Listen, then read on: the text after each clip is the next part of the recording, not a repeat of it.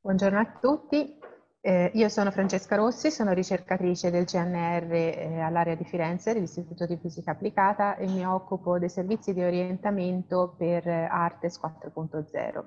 Oggi eh, abbiamo un webinar molto interessante in cui iniziamo a presentare sia i laboratori del CNR sia le aziende che afferiscono al, al nostro macronodo eh, per i servizi che possono offrire a aziende interessate a svolgere attività e progettualità nell'ambito di Artes 4.0. E eh, dunque condivido eh, lo schermo con l'agenda.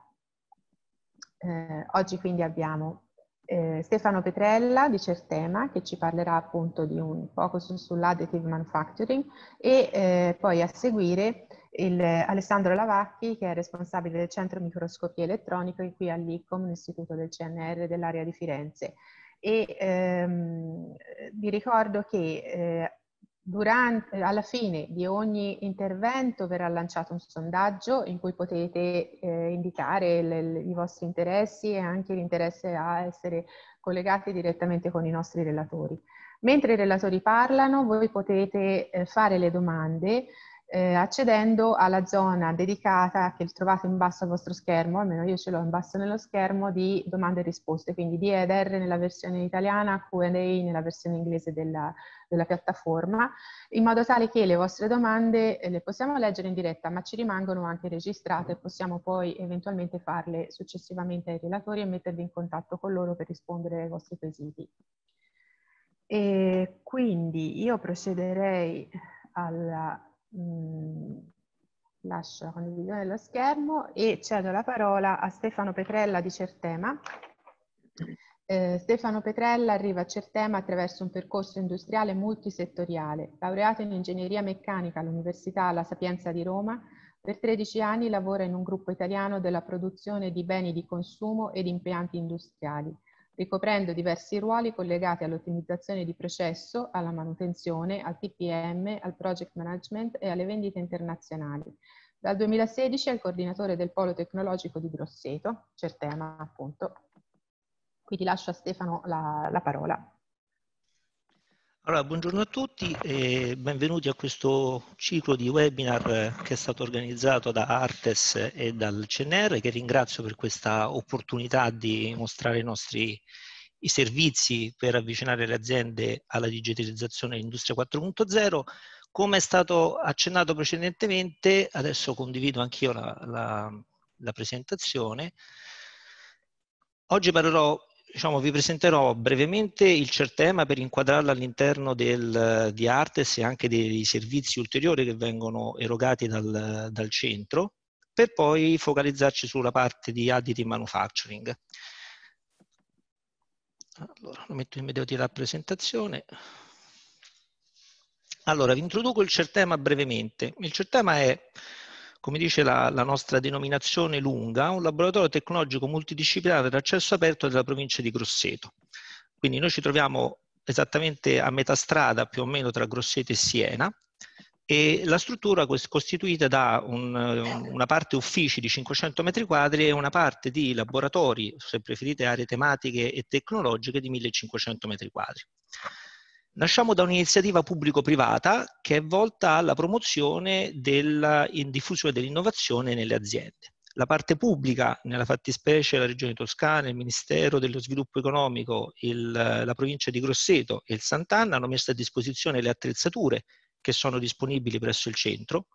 al quale poi il nostro soggetto gestore, che è totalmente privato e che è costituito da sei aziende con una specializzazione e un focus sulle aree tematiche che serviamo, hanno aggiunto ulteriori attrezzature. Siamo un laboratorio ad accesso aperto, il che significa che eh, qualunque azienda può far riferimento e può chiedere di avere accesso alle nostre attrezzature per poter condurre sperimentazione e sviluppo. E siamo multidisciplinari perché in realtà operiamo su cinque settori industriali. Da un lato abbiamo la parte di emissioni e emissioni in atmosfera e qualità dell'aria, una parte, un'area di quelle te- aree tecnologiche che avete visto prima che si occupa di stress termici su apparecchiature di grandi dimensioni e prototipazione di pannelli di interfaccia uomo-macchina, un'area che è quella di meccanica avanzata che sarà poi l'oggetto del, del webinar di oggi perché in quest'area qui è inclusa tutta la parte relativa all'additive manufacturing, una parte più generale di costruzioni meccaniche che si occupa di tutto quello che è legato al, alla lamiera, quindi taglio laser, piegatura e saldatura, ed infine una parte relativa alla microscopia elettronica a scansione, ma più in generale un laboratorio di immagini che segue la parte di investigazione per immagini delle, delle strutture e dei componenti. Qui vi ho riportato una, una panoramica delle attrezzature che abbiamo, sulle quali mi faceva piacere segnalarvi la parte di microscopia elettronica a scansione di cui, parlato, di cui si parlerà anche dopo con eh, l'altro relatore, nella fattispecie da noi è presente un SEM che eh, oltre a fare la parte morfologica si occupa anche di microanalisi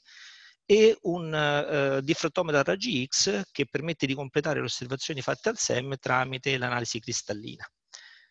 Quelle che vedete qui, non so se si vede il puntatore, eh, raggruppa la, le, le, attrezzature che saranno oggetto del, del, webinar di oggi e tra l'altro l'altra macchina che volevo segnalare, che potrebbe essere diciamo, un po' outstanding rispetto alle, alle dotazioni normali, è questa camera climatica quindi per l'esecuzione di stress termici, non tanto perché è una camera climatica, quanto perché il range di temperatura che permette di raggiungere da meno 70 a più 80 gradi, ma soprattutto lo fa su apparecchiature di grandi dimensioni.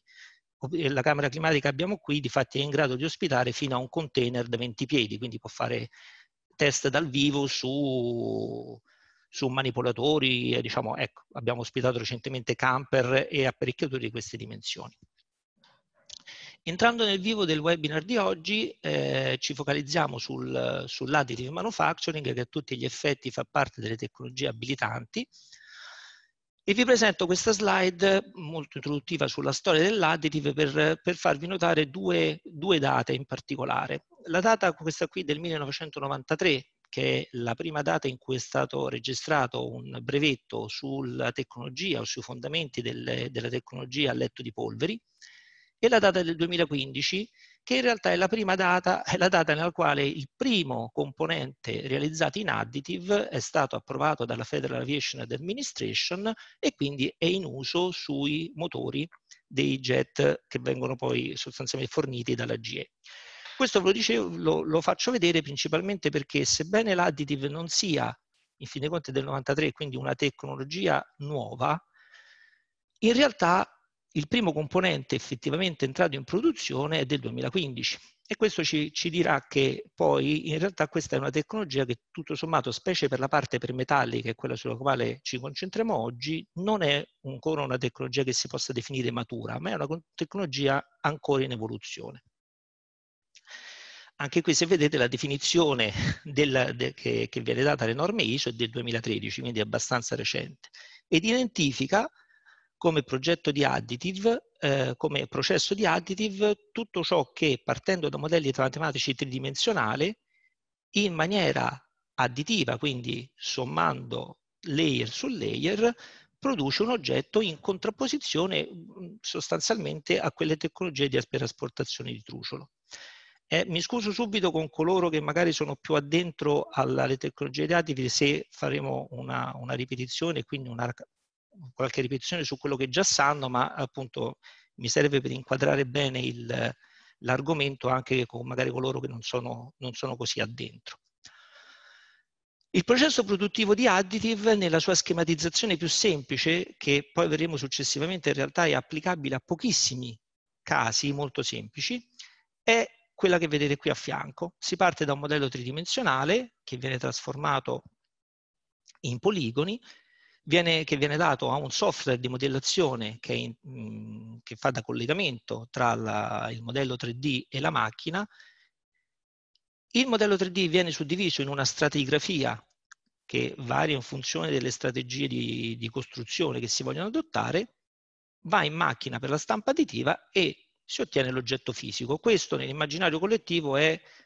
il processo di additive. In realtà il processo di additive non si esaurisce in questa, in questa parte qui perché avrà a monte e a valle una serie di altre attività che devono essere svolte. Vi dicevo che la tecnologia è ancora una tecnologia tra virgolette non matura e ne hai un esempio la, questa slide sul, sulle varie soluzioni attualmente disponibili per il metallo. Come vedete ce ne sono all'incirca sette, tutte quante sono attualmente utilizzate sebbene non con la stessa frequenza e non per la realizzazione degli stessi componenti. Le due più in uso sono quelle che vedete qui sulla sinistra, che sono la Selective Laser Melting e l'Electron Beam Melting. Noi oggi ci concentreremo su questa, che è quella che è presente all'interno del CERTEMA. E, ehm, breve introduzione sul processo di additive, ehm, questo qui è all'interno della macchina sostanzialmente, si vede che è costituita da tre scomparti che costituiscono un serbatoio nel quale vengono messe le polveri di, di, metallo, perché la tecnologia sulla quale ci stiamo focalizzando è una tecnologia a letto di polveri che utilizza il laser come sorgente per la fusione di queste polveri. Come dicevo c'è un serbatoio di polvere vergine, chiamiamo così, che viene estesa tramite questo coater sulla camera di costruzione. La polvere in eccesso viene consegnata, viene raccolta da questo serbatoio di raccolta e poi una volta che il, il processo di, di, di stesura della polvere è completato, uno scanner laser va a saldare esattamente soltanto nei punti in cui il, il, programma ha identificato per quel layer che devono essere presenti delle parti solide. Qui a sinistra vi faccio vedere una ripresa di un ciclo che rispecchia sostanzialmente quello che, quello che si diceva prima. Rispetto alla figura la posizione dei serbatoi è invertita, però ecco, il processo è, è di per sé, il processo costruttivo di per sé è abbastanza semplice. La strategia di scansione che vedete in questo momento è una, una random eh, checks,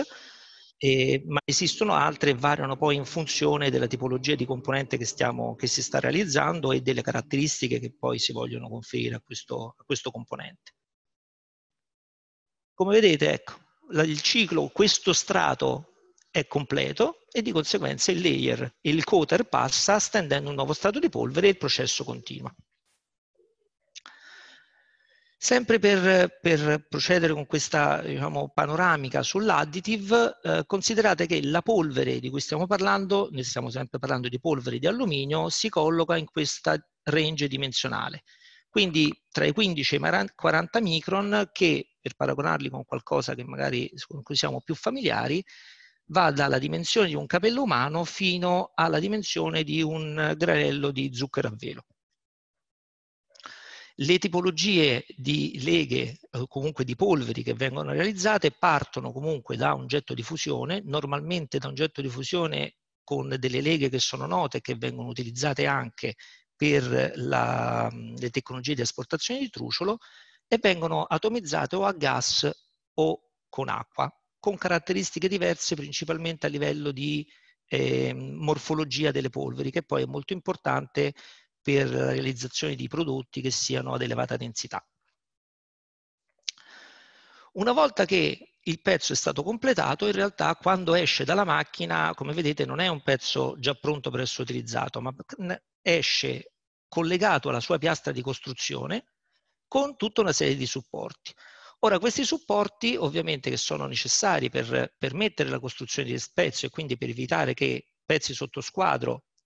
cadano all'interno della polvere durante la costruzione devono essere rimossi. Nel caso di strutture di supporto molto semplici e molto leggere la rimozione può essere fatta a mano, ma in realtà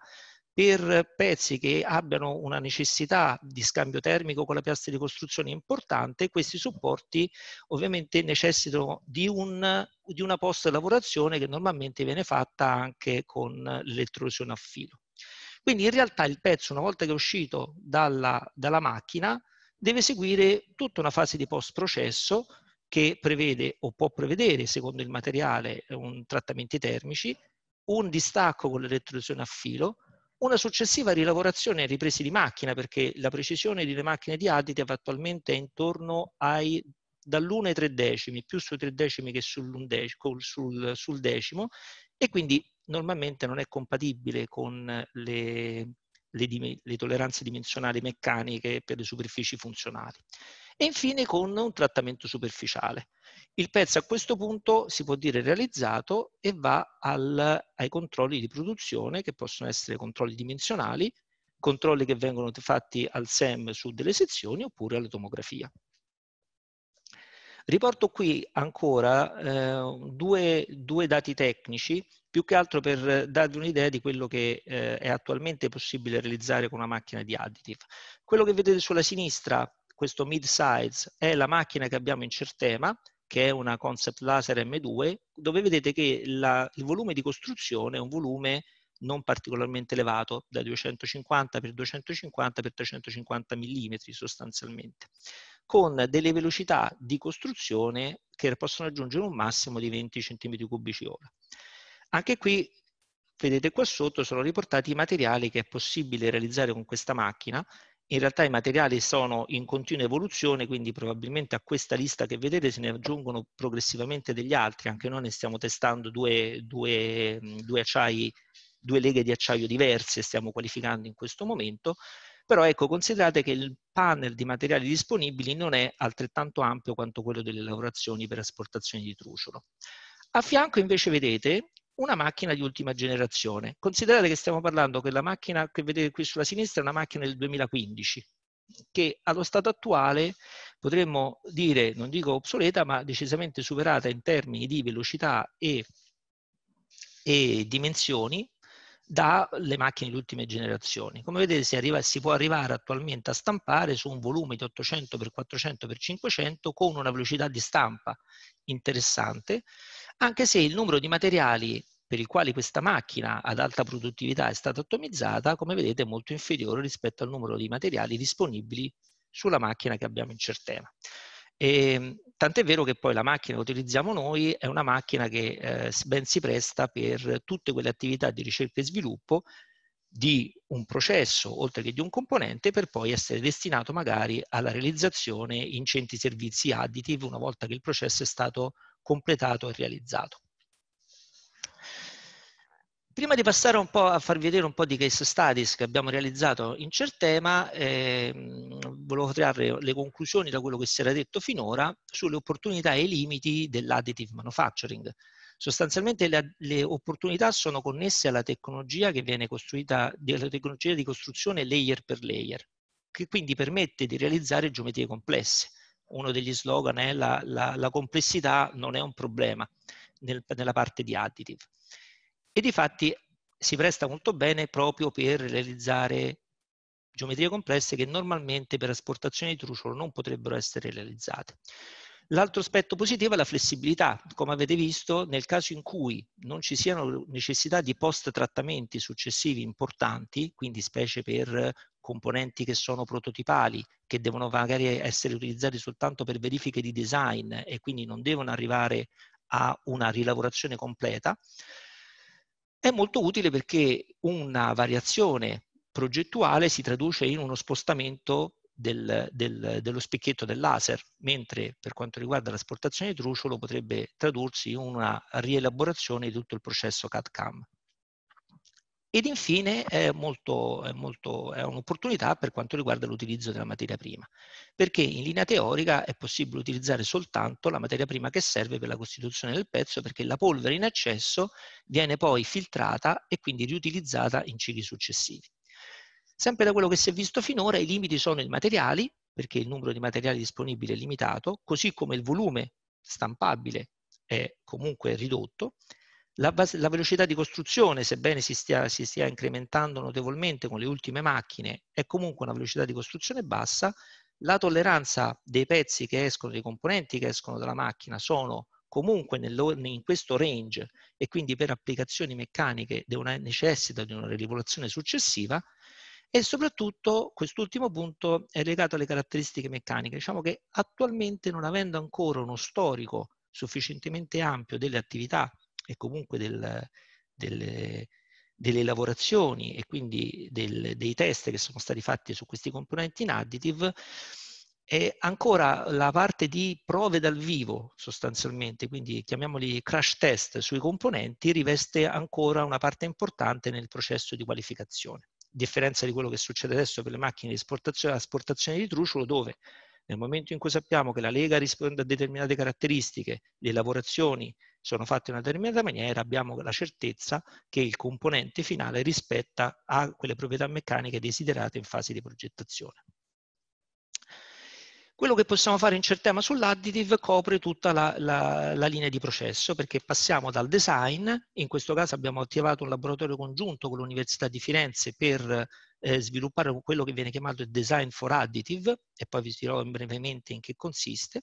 Riusciamo a fare appunto, ovviamente la parte di costruzione per l'additive per metalli, possiamo seguire la parte di machine tooling e quindi tutta la parte di post trattamenti fino ad arrivare alla, alla, parte di quality checks perché internamente riusciamo a svolgere sia la parte dimensionale che la parte di osservazione microscopica. Abbiamo poi ovviamente le collaborazioni con altri, altri laboratori per eseguire la parte di tomografia nel caso fosse necessaria. La parte di case studies l'ho divisa in tre aree. La prima sono i componenti standard. Perché? Perché molto spesso quello che avviene è che un, chi si approccia inizialmente all'additive eh, mira a rifare un componente che già fa in termini di, ehm, in termini di esportazione di truciolo. Normalmente ve lo dico, ve lo anticipo, non è eh, se un componente si può fare per esportazione di truciolo con tecnologia normale, in produzione conviene continuarlo a fare in quella maniera perché l'additive non è competitiva. E di fatti i case studies che adesso andremo a vedere sono tutti dei mock-up, cioè sono tutti dei prototipi che sono stati intermedi di progettazione per la verifica del, del, della progettazione stessa. In questo caso appunto questa è una cloche di comando di un elicottero che aveva in più il vantaggio rispetto non solo del fatto che fosse prototipale, ma che in realtà è stato possibile realizzare integralmente di pezzo. Normalmente questo componente viene realizzato in più parti e poi assemblato, con l'additive si è riuscito a fare in un pezzo solo, in un parte solo.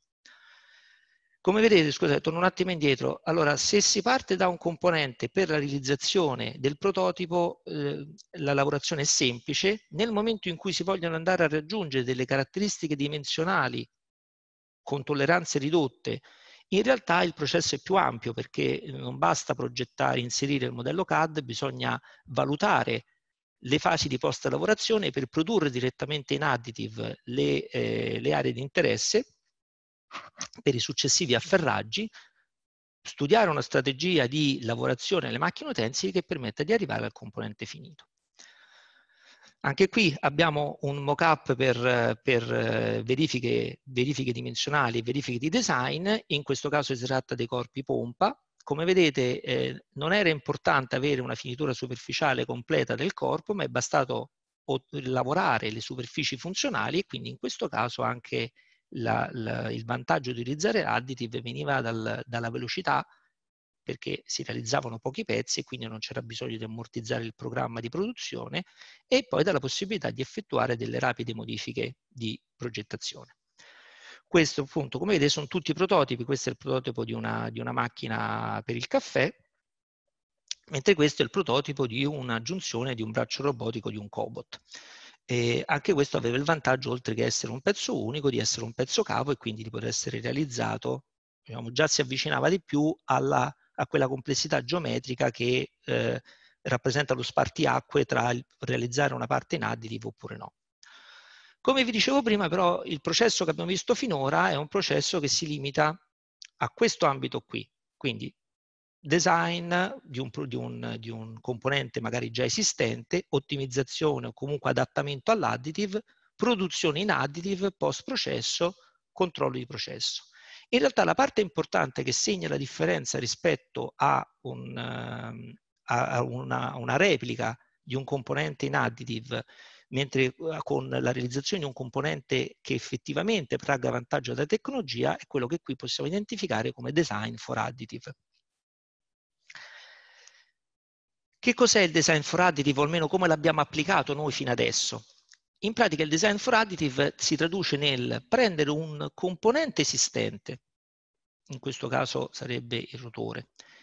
ma non replicarlo direttamente in additive così com'è, ma sottoporlo a un processo, in questo caso di ottimizzazione, ottimizzazione topologica, che porti il componente ad essere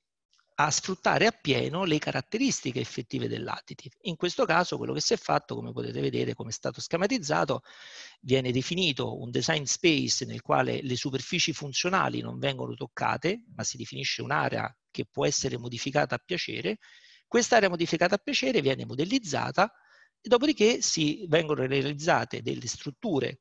alternative che permettono di, di, ottimizzarne determinati parametri, in questo caso il peso, ma potrebbero essere anche ottimizzazioni legate per, ad esempio a uno spostamento delle frequenze proprie di vibrazione del corpo. Vi faccio vedere ora degli esempi nei quali effettivamente è stato applicato questo tipo di, di, di principio, di ottimizzazione, scusate. Questo qui era, è, è un, un, un, cuscinetto reggispinta di una turbina, abbiamo fatto in questo caso una, un, um, uno studio in scala dove ha una configurazione piena, immaginatevi questo componente come un componente pieno, state, sono stati sviluppati due design alternativi, come vedete uno con delle canalizzazioni interne passanti e uno con una struttura lattice. Considerate che queste due configurazioni permettono un, una riduzione di peso del componente stimata intorno al 53% in questo caso e intorno al 60, oltre il 60% in quest'altro. Come dicevo, il processo è analogo, si parte dal pieno per andare a studiare delle configurazioni vuote che poi possono essere ottimizzate, quindi realizzate in additive. Quindi questi sono vabbè, gli schemi che facevano vedere come, come, poi era stata trasformata la struttura interna. E questi sono i risultati, quindi da questo si riesce a passare a questi due componenti. Ovviamente i tempi, considerati i tempi di stampa in additive, sono tempi che si valutano in ore se non giorni. Altro esempio in cui è stata effettuata un'ottimizzazione è quella che vedete qui, sono queste, queste staffe di movimentazione per un, uh, un, apparato di riabilitazione, dove le staffe sono state, partendo un, in questo caso da un, uh, da una design in, uh, in, plastica, sono state ottimizzate non, sen- non solo con le, le, gli alleggerimenti che vedete qui, ma sono realizzate cavi all'interno e quindi hanno permesso di ottenere una leggerezza notevole e quindi di aumentare la funzionalità del prodotto. Stefano, Ultimo esempio, se non vado... esatto, Ultimo, chiudo, chiudo qui. Grazie. Questo è un altro esempio ancora in cui vedete come possa modificarsi molto la struttura piena di un supporto con, eh, nel momento in cui viene ottimizzato topologicamente e quindi come si svuoti e come si abbia una notevole riduzione di peso. E poi Passo all'ultimo esempio che è più una curiosità che eh, rispetto al resto, ma è un'applicazione sempre dell'additive che si trova, in cui si parla di questa parte qui dell'estru- dell'estrusione di, di prodotti in pasta che viene utilizzata per l'argilla e per la ceramica, per le quali abbiamo fatto un'applicazione molto lontana dalla meccanica, dove siamo andati a stampare del cibo. Quindi in realtà una delle attività che è stata fatta, anche questo è additive se volete, eh, in cui si è andato a stampare sostanzialmente dei prodotti da forno che tutto sommato alla fine hanno dato anche un buon, un buon risultato in termini di estetica. Ecco, con questo io concludo e vi ringrazio per, per l'attenzione. Grazie a te per questa interessantissima presentazione, bellissima applicazione del food, soprattutto vista l'ora. Ehm, allora, stiamo lanciando il sondaggio e quindi vi chiederei di, di, rispondere alle domande che vedete sul vostro schermo in modo che poi se volete essere messi in contatto con i relatori vi, eh, vi colleghiamo tramite mail con loro. Non sono arrivate, mi pare, eh, domande specifiche sulla presentazione, ma credo che sia necessario comunque riflettere sulle cose che ci hai detto, sulle opportunità di collaborazione che hai illustrato. E, ehm, quindi lasciamo ancora il sondaggio eh, qualche secondo, intanto introduco il secondo relato relatore che è Alessandro Lavacchi. Eh, Alessandro Lavacchi è ricercatore dell'Istituto di Chimica dei Composti Organometallici del CNR, dell'ICOM, ed è il responsabile del Centro di Microscopie Elettroniche Laura Bonzi del CNR di Firenze, l'editore capo della rivista scientifica internazionale Coatings, dedicata alla scienza e tecnologia dei rivestimenti. Da circa 20 anni il dottor Lavacchi si occupa di tematiche relative allo sviluppo e alla caratterizzazione di materiali e depositi di interesse tecnologico negli ambiti di metallurgia, moda, meccanica, energia e sostenibilità. Eh, vi ricordo di scrivere le vostre domande non nella chat ma nell'apposito spazio domande e risposte e se avete domande anche sulla prima presentazione scrivetele e, e le porgiamo poi alla fine di tutto ai due relatori. Grazie e lascio la parola ad Alessandro. Ok, vedo se riesco a uh, condividere il mio schermo. Grazie Francesca per, uh, per, per l'introduzione. E eh, quindi eccoci qua. Eccola, diciamo. Sta. Eccolo, si vede. Benissimo, allora passo alla modalità, alla modalità presentazione.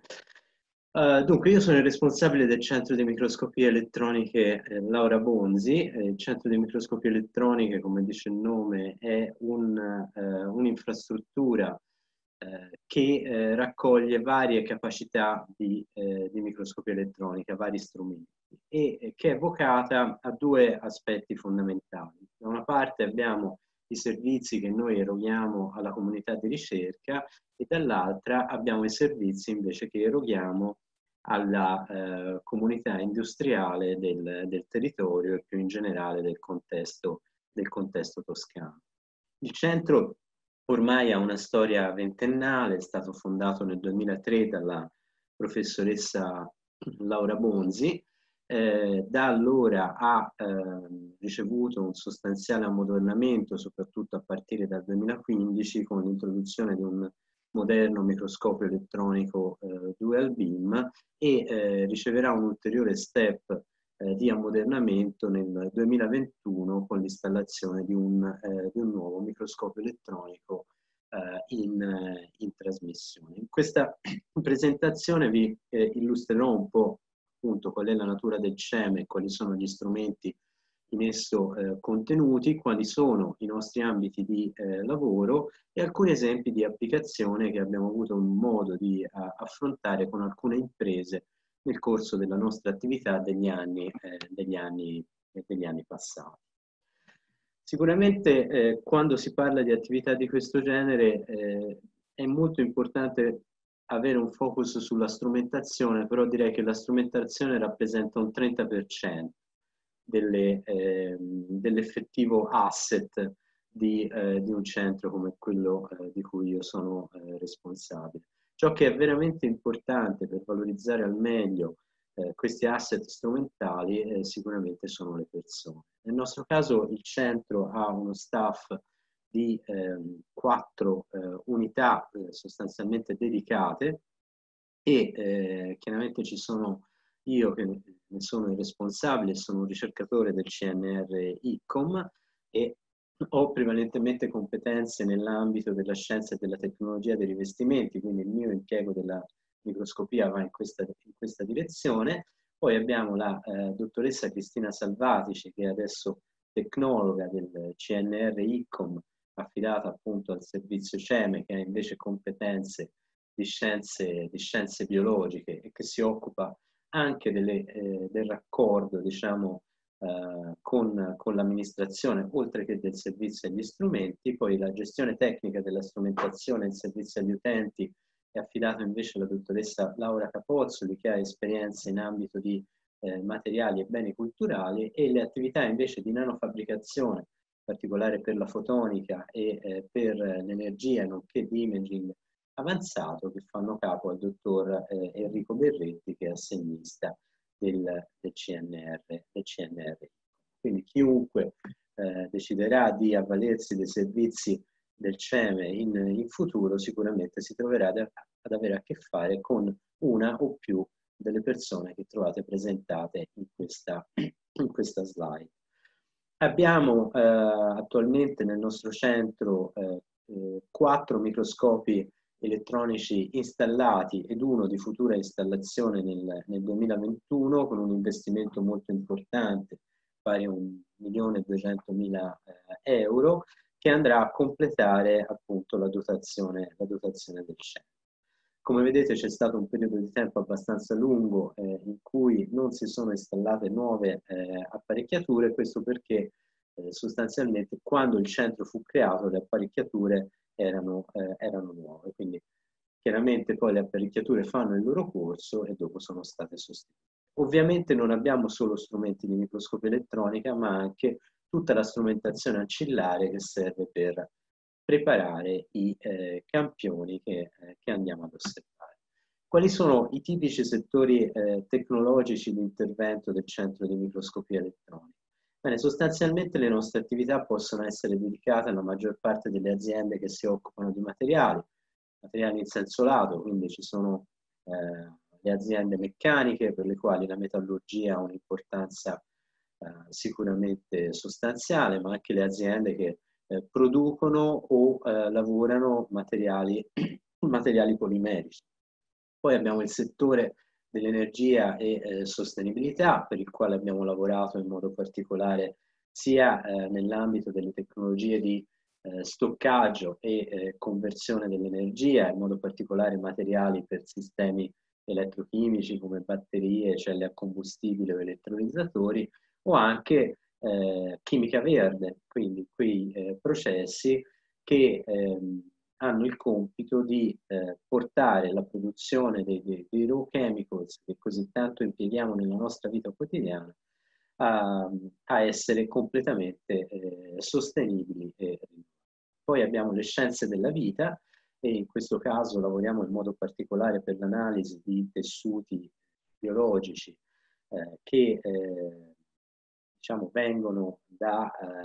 dal campo delle scienze mediche e anche eh, diciamo, alcuni aspetti farmaceutici. Poi ci sono, c'è l'agri-food e, eh, i beni culturali. Nel campo dell'agri-food eh, ci siamo concentrati in passato in modo particolare sullo studio e la caratterizzazione di eh, preparati allo scopo di individuare eh, elementi che potessero far nascere problemi di natura tossicologica, come per esempio inclusioni eh, di, eh, di particelle per i beni culturali invece abbiamo fornito un supporto importante allo, eh, alla conservazione eh, dei materiali, conservazione che veniva decisa, i cui, i cui protocolli venivano decisi sulla base degli esiti delle analisi fatte anche con il microscopio, il microscopio Quindi il modo in cui sostanzialmente operiamo è, è questo. Quindi noi operiamo con commesse di ricerca da da privati, ad esempio, oppure puri servizi di microscopia da privati, nel senso ehm,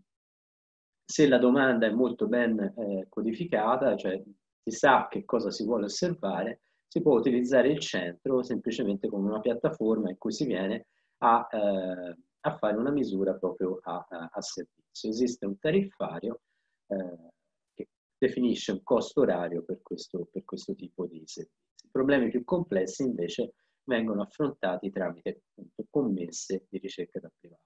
Un elemento eh, che ci tengo a sottolineare in modo particolare è che il centro eh, sviluppa ed eroga anche eh, servizi di formazione nell'ambito eh, delle scienze microscopiche, in modo particolare per applicazioni specifiche. In questo senso eh, abbiamo potuto operare in passato anche per la formazione di operatori galvanici, eh, andando a definire appunto e a spiegare bene eh, quali erano le tecniche di microscopia elettronica più adatte per la metrologia di questo tipo di,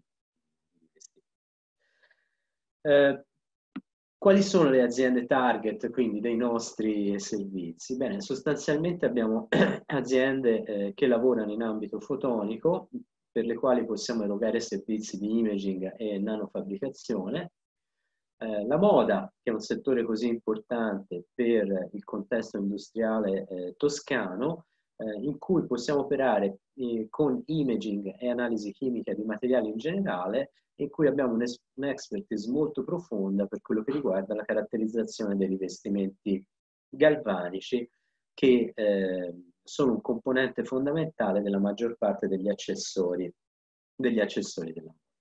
Abbiamo poi il farmaceutico e qui possiamo eh, operare analisi eh, ad esempio di, eh, delle polveri che vanno a costituire i, i, farmaci, le life science in cui eh, possiamo proporre analisi di tessuti biologici e eh, ultrastruttura, l'agri-food come avevo detto in precedenza con analisi microscopica di cibi ma anche di eh, packaging e eh, analisi microscopiche in generale di campioni di origine vegetale e animale. Poi abbiamo capacità di operare per le aziende meccaniche e in questo senso abbiamo deciso di dotare i nostri microscopi elettronici di stage particolari che sono capaci di allocare oggetti con un peso fino a 8 kg. Quindi sostanzialmente siamo in grado di eh, mettere un pezzo di 8 kg all'interno di un microscopio elettronico e analizzarle le caratteristiche morfologiche e anche chimiche tramite, tramite la microanalisi. Ci orientiamo anche all'industria chimica con analisi di catalizzatori, ad esempio vernici e così via, in legno, per il quale possiamo fare analisi strutturali e eh, seguire anche le modificazioni strutturali per effetto dell'incremento della temperatura e anche per eh, diciamo, eh, caratterizzazione di tipo analogo anche in ambito, eh, in ambito eh, ceramico. Eh, in questo senso l'attività del centro di microscopia è spesso stata inclusa in ambiti progettuali importanti, infatti il CEME è eh, anche un membro, oltre che di Artes, dell'infrastruttura toscana di fotonica ed elettronica integrata, che è stata finanziata dalla Regione Toscana nel 2014 con il bando infrastrutture di ricerca, oltre che eh, è stato il promotore di un'azione di diffusione dell'impiego della microscopia elettronica nei settori della moda, in cui ancora è scarsamente impiegata, però in cui ha anche un eh, margine di crescita enorme. Questa attività ha portato alla partecipazione del CEME a due bandi, eh, scusate, a due progetti finanziati nel contesto band, dei bandi RSI 2017, il progetto Film Fashion e il progetto Gadget. Nel Film Fashion eh, l'obiettivo era di fornire nuovi protocolli per l'analisi dei rivestimenti della moda, nel progetto Gadget era invece fornire un supporto metallurgico per lo studio di nuove leghe di argento per microfusione e, eh, e laminazione. Siamo inoltre promotori di azioni di formazione, come visto in precedenza, destinati a specifici settori produttivi, vale a dire se ci sono dei settori produttivi delle aziende in cui si ritiene che la microscopia elettronica possa avere un ruolo importante possa essere necessario avere un minimo di formazione del proprio personale, possiamo organizzare dei corsi eh, mirati proprio all'applicazione della microscopia in quei settori specifici. Siamo poi, questo diciamo da un punto di vista dei servizi alle imprese forse è meno rilevante in senso stretto, ma lo potrebbe essere in senso lato, nel senso che l'aspetto culturale poi eh, può avere anche una ricaduta per, eh, per le imprese, siamo i capofila di un'azione di diffusione della cultura di microscopia nel territorio fiorentino, ambito in cui storicamente la microscopia elettronica non è mai stata così presente, e aggregatori di una comunità di utenti privati e, eh, e pubblici. A questo punto, spiegato un po' eh, chi è il CEME, che cos'è il CEME quali sono gli obiettivi, vi mostro brevemente qualche eh, esempio di analisi che abbiamo eh, prodotto nel nostro, eh, nel nostro, laboratorio e che magari possono accendere qualche, qualche lampadina. Vedete in alto a sinistra che vedete degli oggetti che sono dei bijou sostanzialmente e eh, quello che noi possiamo fare è andare ad analizzare con grandissima accuratezza qual è lo spessore di questi bijou. Cioè, sostanzialmente siamo in grado di realizzare dei piccolissimi scassi su eh, queste superfici e eh, analizzare la stratigrafia dei rivestimenti che vengono applicati eh, per, ehm, per, limitare, per, per, migliorare la resistenza all'usura e eh, fornire caratteristiche estetiche importanti. Questo problema è eh, di sicuro fondamentale, soprattutto quando si parla di eh, metalli preziosi perché eh, chiaramente una determinazione molto accurata dello spessore può essere importante, ad esempio, per dirimere eh, contenziosi tra committenti e eh, fornitori, cioè vale a dire eh, non è così facile determinare lo spessore di film ehm, galvanici molto sottili, molto spesso questi film di oro possono avere spessori dell'ordine anche di 0,10 o 0,30 micron, e, eh, però differenze in questo spessore possono fare differenze importanti nel peso del prezioso che ci sta sopra. Quindi molto spesso si originano dei contenziosi che possono essere eh, risolti anche grazie a questo tipo di, eh, di approccio. Abbiamo poi eh, la eh, possibilità di fare dei patterning metallici su scale estremamente ridotte, quindi si parla di oggetti ovviamente micrometrici che hanno applicazione in modo particolare nell'ambito della eh, prototipazione magari in, in fotonica e eh, questi li si possono realizzare anche in tempi relativamente brevi a, eh, partire da sistemi CAD eh, i nostri microscopi hanno quindi la capacità di eh, leggere i eh, file CAD e tradurli in eh, sistemi di, ehm, come si dice, in protocolli di, eh, di, patterning che poi la macchina eh, produce in maniera autonoma. Abbiamo delle risoluzioni assolutamente straordinarie perché possiamo raggiungere capacità di lavorazione con risoluzione inferiore ai 10 nanometri, ovvero 10, 10 miliardesimi di metro. Chiaramente questi processi li si realizzano su aree molto ridotte, quindi possono appunto nel caso della fotonica essere adatti in modo particolare a ehm, prototipazione e alla realizzazione di sistemi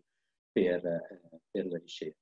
Possiamo poi analizzare ad esempio lo spessore di film ultra sottili, vale a dire con spessori inferiori anche ai 30 nanometri, che eh, in molti casi eh, possono avere un'importanza anche tecnologica. Pensiamo ad esempio agli eh, strati di passivazione dell'alluminio che determinano eh, la sua grande capacità di resistenza alla corrosione. Tipicamente quei layer sono dello spessore di pochissimi, eh, di pochissimi nanometri. In questo caso eh, trovate dei, ehm, un esempio di un multilayer di eh, solfuro di cadmio e solfuro di rame zinco eh, che era stato realizzato per applicazioni nel, nel, caso del fotovoltaico. Siamo stati in grado di determinare la stratigrafia e vedete, eh, diciamo che vedete un layer più chiaro e un layer più, chiuro, più, più scuro. Il layer chiaro è il solfuro di cadmio, il layer scuro è il solfuro di rame e lo spessore di questi strati è eh, tra i 5 e i 10, eh, i 10 nanometri. Tenete conto che siamo in grado di fare una misura del genere in tempi piuttosto ridotti, quindi si parla di circa 10-30 nanometri una volta che il materiale sia, eh, sia, noto e quindi siano già stati definiti i protocolli di, eh, di preparazione. Questo invece è un esempio che vi riporto perché è eh, un esempio di un caso di contestazione per la struttura di un acciaio per applicazioni eh, navali eh, sostanzialmente c'erano delle impurezze di dimensione micrometrica all'interno di questo acciaio che erano anche molto rare. Quindi cosa c'era la necessità di fare? Dovevamo andare a localizzarle con il microscopio elettronico e poi estrarle per fare eh, delle eh, immagini al microscopio elettronico in trasmissione e soprattutto farne un'analisi di eh, di tipo strutturale. Quindi eh, gli organi RINA si sono eh, rivolti a noi per eh, per una consulenza di questo, di questo tipo. In questo caso invece abbiamo l'applicazione all'analisi di polveri di farmaci e, eh, che trovate sulla sinistra e a graniti che invece trovate eh, sulla destra e, ehm, e, si possono poi fare anche delle analisi sui vetri. In questo caso un aspetto molto importante è che eh, il vetro può essere introdotto all'interno del microscopio senza nessun tipo di, eh, di preparazione. In questo caso si tratta di vetri artistici eh, antichi e alla eh, ovviamente capacità di imaging con il microscopio elettronico che vedete qui nella parte centrale abbiamo la capacità di mappatura degli elementi, quindi determinare localmente la concentrazione di silicio, alluminio e, eh, e sodio eh, per valutare in questo caso la differenza di composizione in funzione della, eh, della colorazione. Questo caso abbiamo invece un altro esempio di eh,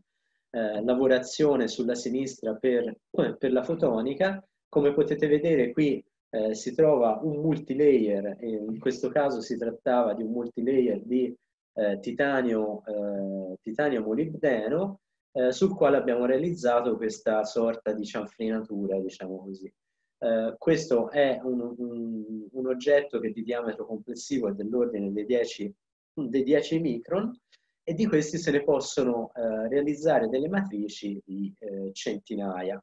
eh, centinaia anche decine di migliaia. Quindi supponete che si possa coprire con queste cianfrinature un'area di circa 100 x 100 micron nell'arco di poche ore, se poi il tempo si spinge a una giornata si può arrivare anche a un millimetro per ora.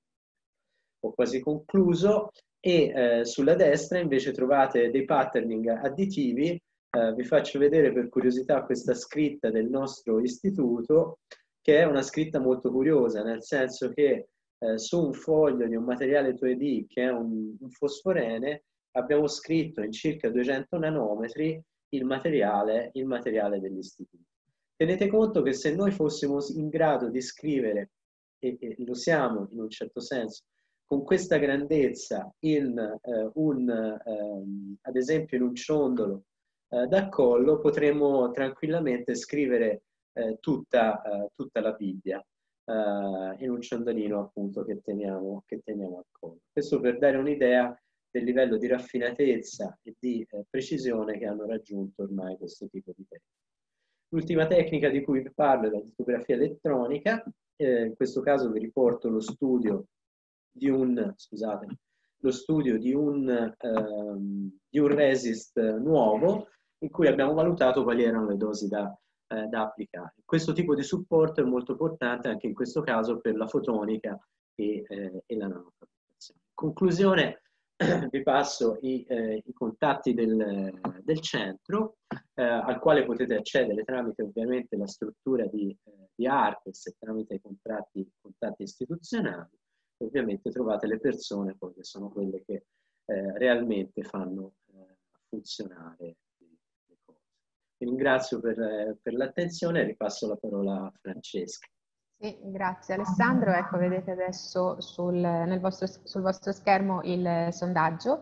sull'intervento di Alessandro e eh, dunque io non vedo domande qui nella, nello spazio apposta, ma eh, appunto credo che arriveranno poi a seguito di questo webinar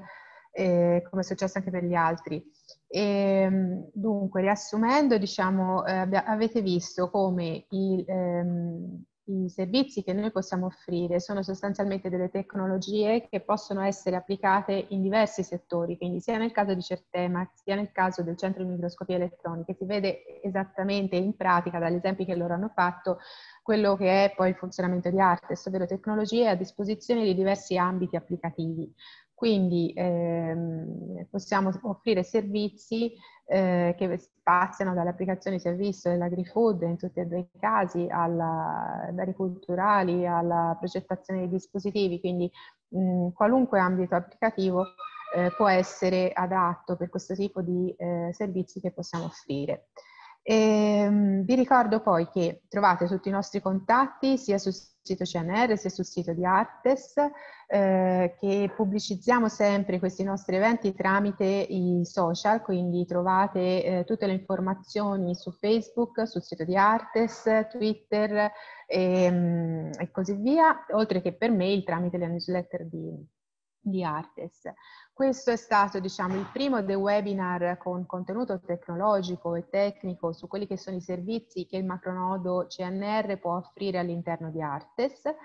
E è il primo perché ogni giovedì ci vedremo sempre alle 11.30, tra le 11.30 e mezzogiorno e mezzo, per eh, raccontarvi e farvi vedere quelli che sono le tecnologie che come macronodo CNR, appunto insieme con le aziende socie del nostro macronodo, possiamo offrire alle, alle imprese. Quindi vi invito a eh, seguire il, appunto, il, sito internet con tutti gli aggiornamenti, iscrivervi alla newsletter e vi invito poi direttamente per il prossimo giovedì, 15 ottobre, al prossimo webinar ehm, che riguarderà eh, specificamente non solo e non tanto i, i, servizi tecnologici quanto altre opportunità di finanziamento sempre tramite aziende socie del, del macronodo. Quindi incontreremo Stargate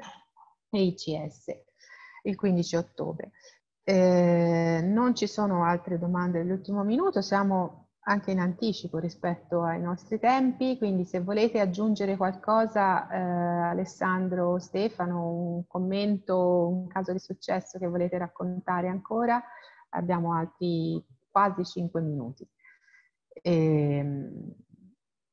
eh, Stefano, volevi aggiungere qualcosa che magari ti avevo tolto la parola? No, vabbè, diciamo che effettivamente il, il tempo non è, è poco per, per, per, illustrare tutto quanto. E, ehm, semmai possiamo approfittarne per fare una considerazione sul, sempre sul, sulla parte di additive relativamente al, al processo che ehm, qualunque azienda si voglia avvicinare a questa tecnologia potrebbe seguire, che sarebbe quello di cominciare a effettuare uno studio presso appunto utilizzando la parte di design for additive, quindi prendere un componente che loro hanno e rivisitarlo profondamente per prendere vantaggi, per trarre vantaggi della tecnologia, mettere a punto il processo e poi una volta che è stato messo a punto il design e il processo, a quel punto farlo magari realizzare Ovviamente per piccoli lotti noi possiamo intervenire, ma siamo più focalizzati sulla parte di, di sviluppo, magari farlo realizzare da dei, dei, centri di servizio che attualmente stanno cominciando a eh, a popolarsi anche in Italia e che permettono poi di, di realizzare queste, queste, strutture anche su una base produttiva. Ecco, quindi quello potrebbe essere un percorso interessante. E in più, se, se posso, sempre riparlando per l'addi per metallo, alle aziende che si vogliono avvicinare a queste tecnologie sconsiglierei personalmente l'acquisto, di, diciamo, di valutare bene l'acquisto, non di sconsigliarlo, ma di valutare bene l'acquisto di un'attrezzatura per l'additive per metalli per una serie di motivi. Il, non ultimo una questione di sicurezza,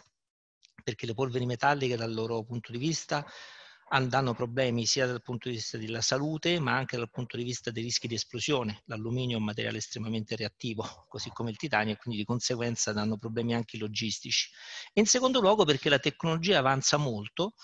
e molto rapidamente e quindi diciamo che piuttosto che eh, magari comprare una, un'attrezzatura oggi che tra due o tre anni è sorpassata in termini di velocità e di dimensioni potrebbe non essere una strategia ottimale quanto semmai quella di, di rivolgersi ai service center fin quando non si ha un, un, un volume tale da, da, richiedere, da, richiedere, la produzione in house. Ecco, magari ecco questo qui giusto per chiudere l'argomento. Sì, mi sembra un ottimo suggerimento e, ehm, e va nell'ottica esattamente dei servizi appunto, che si può offrire eh, alle aziende, alle piccole aziende principalmente. E Alessandro, vuoi aggiungere un commento anche te sulla, sulle attività appunto che facciamo verso le imprese? Sì, eh, diciamo, quel, quello, che, quello che, posso, che, posso, dire è che eh, dalle, esperienze, dalle esperienze passate eh, c'è stato sicuramente un, uno sviluppo importante dell'impiego della, della, microscopia, della microscopia, elettronica e ehm, in questo caso, in modo particolare nel, nel, nel, caso che noi conosciamo meglio, che è quello dei, eh, dei, riporti, dei riporti galvanici, si è dimostrato come anche in ambiti tradizionalmente percepiti come non di eh, elevatissimo eh, livello, livello, tecnologico, eh, l'impiego di tecniche di caratterizzazione, di caratterizzazione evolute possa effettivamente aiutare a, a risolvere problematiche di, di, sia di, di, processo e prodotto, ma anche appunto di, di metrologia estremamente, estremamente importante. Perché eh, il caso di cui eh, abbiamo parlato poco, poco, fa, vale a dire la determinazione del, della quantità di metallo prezioso che viene posto su, eh, su un oggetto, è un caso effettivamente molto molto difficile da affrontare che non, non, non può trovare risposte se non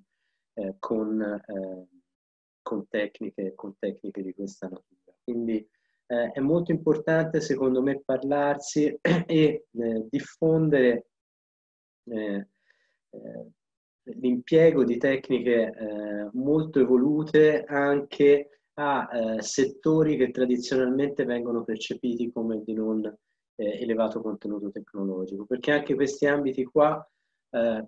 in relazione a variazioni di tipo normativo, evoluzioni di mercato, si trovano spesso ad affrontare delle problematiche che adesso sono eh, incredibilmente complesse. Io penso ad esempio alla necessità nella bigiotteria di sostituire il, il nickel eh, che ha portato a, che, che, era estremamente semplice diciamo, da, eh, da gestire anche, anche, in galvanica, ha portato alla necessità di impiegare leghe che, che si compongono di almeno tre, se non quattro eh, elementi che hanno una metallurgia molto più complessa e, eh, e dei processi che richiedono un altro, un altro, livello di conoscenza eh, delle, eh, delle, tecnologie. Per cui eh, secondo me eh, ecco, ci sono degli ambiti enormi di sviluppo della collaborazione tra eh, enti di ricerca e, eh, ed aziende, non solo in quei settori che tradizionalmente sono ad alto contenuto tecnologico, ma anche in quei settori che tradizionalmente vengono considerati di